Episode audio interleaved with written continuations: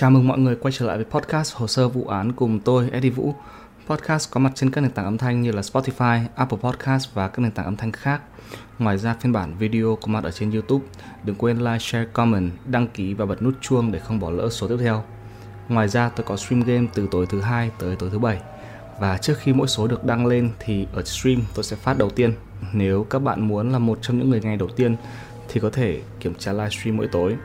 Các bạn có thể liên lạc với podcast qua địa chỉ email hồ sơ vụ án podcast a.gmail.com Còn về mọi vấn đề cá nhân khác thì có thể liên lạc qua địa chỉ edivuofficial.gmail.com Mọi đường link ở phía dưới phần mô tả.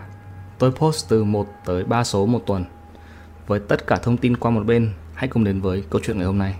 Trên đường đi làm vào thứ hai ngày 26 tháng 5 năm 1817, trùng với lễ hiện xuống của đạo Thiên Chúa, Mary Ashford 20 tuổi có ghé qua nhà người bạn thân là Hannah Cox để bỏ lại ít quần áo vì tối hôm đó cả hai sẽ có dự định đi khiêu vũ ở khách sạn Tyburn. Mary được miêu tả là một cô gái hiền lành, xinh đẹp, không có quá nhiều kẻ thù và ai cũng quý. Mary và Hannah chơi thân với nhau, họ thường đi chơi và kể cho nhau nghe những chuyện mà họ không kể với ai cả. Mary cũng đối xử với mẹ của Hannah giống như là một người thân trong gia đình. Khi tới nhà của Hannah để bỏ lại quần áo cho tối hôm đó thì mẹ của Hannah hỏi chuyện Mary rằng cô có hồi hộp khi mà tối hôm đó cả hai sẽ đi chơi không. Mary trả lời không. Tuy nhiên thì còn nói rằng trực giác bảo mình là trong tuần sắp tới có một chuyện không hay sẽ xảy ra. Sau đó thì Mary đi làm, tới 6 giờ tối thì tan ca, về thẳng nhà của Hannah thay quần áo, rồi cả hai cùng nhau tới buổi khiêu vũ ở khách sạn Tyburn. Trong buổi khiêu vũ thì Mary và Hannah khiến cho tất cả mọi người đều ngạc nhiên và trầm trồ vì vẻ ngoài của họ xinh đẹp và lộng lẫy. Ngoài ra thì họ có nhảy rất là đẹp. Hai người đàn ông tự giới thiệu là Carter và Thornton tới để bắt chuyện với hai cô gái. Carter hướng sự chú ý nhiều hơn tới Hannah, trong khi đó thì Thornton nói chuyện nhiều hơn với Mary. Sau đó thì cả bốn người ra khỏi bữa tiệc và đi bộ cùng nhau. Được một lúc thì Hannah bảo là mình thấy mệt và muốn về. Khi mà Carter thấy người bạn gái mình đang nói chuyện, mình đang theo đuổi về nhà thì nhìn vào người bạn của mình Thornton và ra ký hiệu là mình sẽ quay trở lại bữa tiệc, nhảy nhót và giao lưu. Cố tình để lại không gian riêng cho Thornton và Mary. Vậy là từ bốn người giờ chỉ còn hai người đó là Mary và Thornton. Và Thornton muốn giúp Mary đưa cô về nhà một cách an toàn. Hai người đi bộ cùng nhau và nói rất là nhiều chuyện. Có vẻ như hai người khá là hợp ý nhau. Cho tới 4 giờ sáng thì Mary tới nhà của Hannah chỉ có một mình gõ cửa vì cô chợt nhớ ra rằng là sáng ngày mai mình phải đi làm sớm và muốn lấy lại quần áo mình đã thay từ tối hôm trước để chuẩn bị đi làm cho ngày hôm sau. Khi tới nhà của Hannah thì Hannah hỏi Mary rằng là giữa cô và Thornton có xảy ra chuyện gì không. Vừa hỏi vừa trêu Mary. Mary chỉ đỏ mặt, ngượng ngùng vì cô là một cô gái ngoan và nói rằng mình và Thornton chỉ dừng lại ở nói chuyện thôi.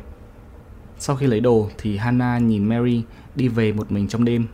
Cho tới 6 giờ 30 phút sáng ngày hôm sau thì một công nhân có tên là George Jackson trên đường đi làm đi qua công viên Pipe High thì phát hiện là ở dưới đất có một mớ quần áo, có giày và có nón.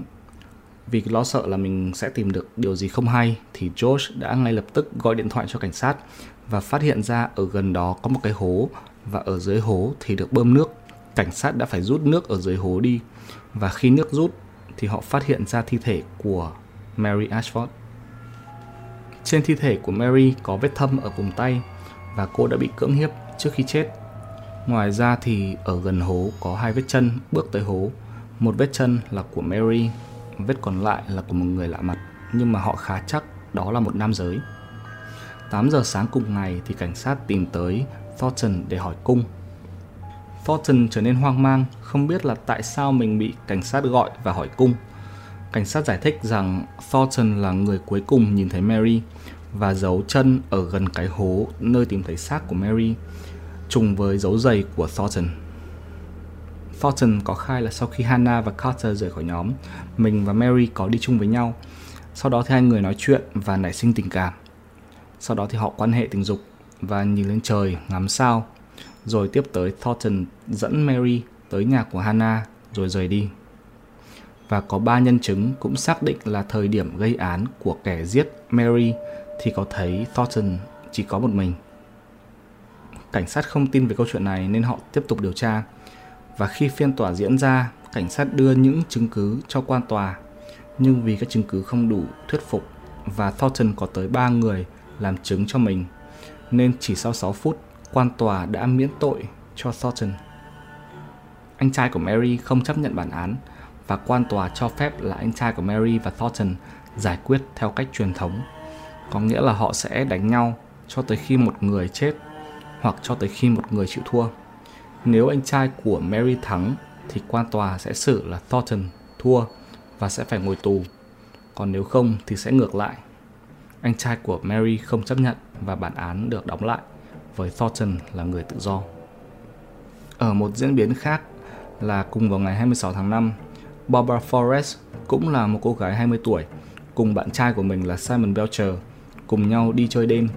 Trước đó thì Barbara cũng nói với đồng nghiệp của mình đó là tuần này mình cảm thấy có chuyện gì không lành. Simon và Barbara đi cùng với nhau tới 1 giờ sáng. Sau đó thì Simon để bạn gái của mình tự về nhà. Sáng ngày hôm sau, thi thể của Barbara Forrest cũng được tìm thấy ở gần công viên Pipe High. Ở trên cơ thể của Barbara cũng có vết thâm ở tay và cảnh sát cũng xác nhận là Barbara đã bị cưỡng hiếp trước khi chết. Cuộc tìm người diện rộng được diễn ra. Họ lấy ảnh của Barbara, gõ cửa nhà của từng người dân sống xung quanh khu vực Pipe High, hỏi người dân xem có nhìn thấy cô gái này tối hôm qua không và có biết rằng chuyện gì xảy ra với cô gái này không. Sau đó họ tìm tới Thornton. Thornton cũng làm việc chung với Barbara Forrest ở bệnh viện nhi Pipe Hayes. Cảnh sát cũng cho rằng Thornton chính là kẻ gây án và sau khi đưa ra các bằng chứng cho tòa án thì một lần nữa tòa án nói rằng bằng chứng không đủ thuyết phục và Thornton được thả tự do. Chị gái của Barbara cũng không đồng ý với quyết định này của tòa án nên có đưa đơn khiếu nại nhưng cũng bị từ chối. Cho tới thời điểm hiện tại thì cả hai vụ án vẫn chưa có lời giải và không ai biết được rằng ai đã giết Mary Ashford và ai đã giết Barbara Forrest. Có điều, hai vụ án này không xảy ra tại cùng một thời điểm, mà chúng cách nhau 157 năm. Ngày mà Mary Ashford đi chơi cùng cô bạn thân Hannah Cox là vào ngày 26 tháng 5 năm 1817. Còn ngày mà Barbara Forrest đi chơi cùng bạn trai Simon là ngày 26 tháng 5 năm 1974. Kẻ tính nghi trong vụ án của Mary Ashford có tên đầy đủ là Abraham Thornton, còn kẻ tính nghi trong vụ án của Barbara Forrest có tên là Michael Ian Thornton. Hai kẻ tính nghi có chung một họ là Thornton và cả hai đều được thả tự do vì bằng chứng không đủ thuyết phục. Người thân của cả hai cô gái có đâm đơn khiếu nại nhưng không thành công. Cả hai cô gái đều có vết thâm ở tay và bị cưỡng hiếp rồi siết cổ tới chết. Nơi chôn thi thể là ở gần công viên Pipe Hyde. Ngoài ra, khi chết thì cả hai đều ở tuổi 20. Đó là câu chuyện của ngày hôm nay. Podcast hồ sơ vụ án có mặt trên các nền tảng âm thanh như là Spotify hay là Apple Podcast. Ngoài ra phiên bản video có mặt ở trên YouTube. Đừng quên like, share, comment, đăng ký và bật nút chuông để không bỏ lỡ số tiếp theo. Tôi post từ 1 tới 3 số một tuần. Các bạn có thể liên lạc qua địa chỉ email hồ sơ vụ án podcast a.gmail.com còn mọi vấn đề cá nhân khác thì có thể liên lạc qua địa chỉ edivuofficial a.gmail.com Tôi là Eddie Vũ, đây là hồ sơ vụ án. Xin chào.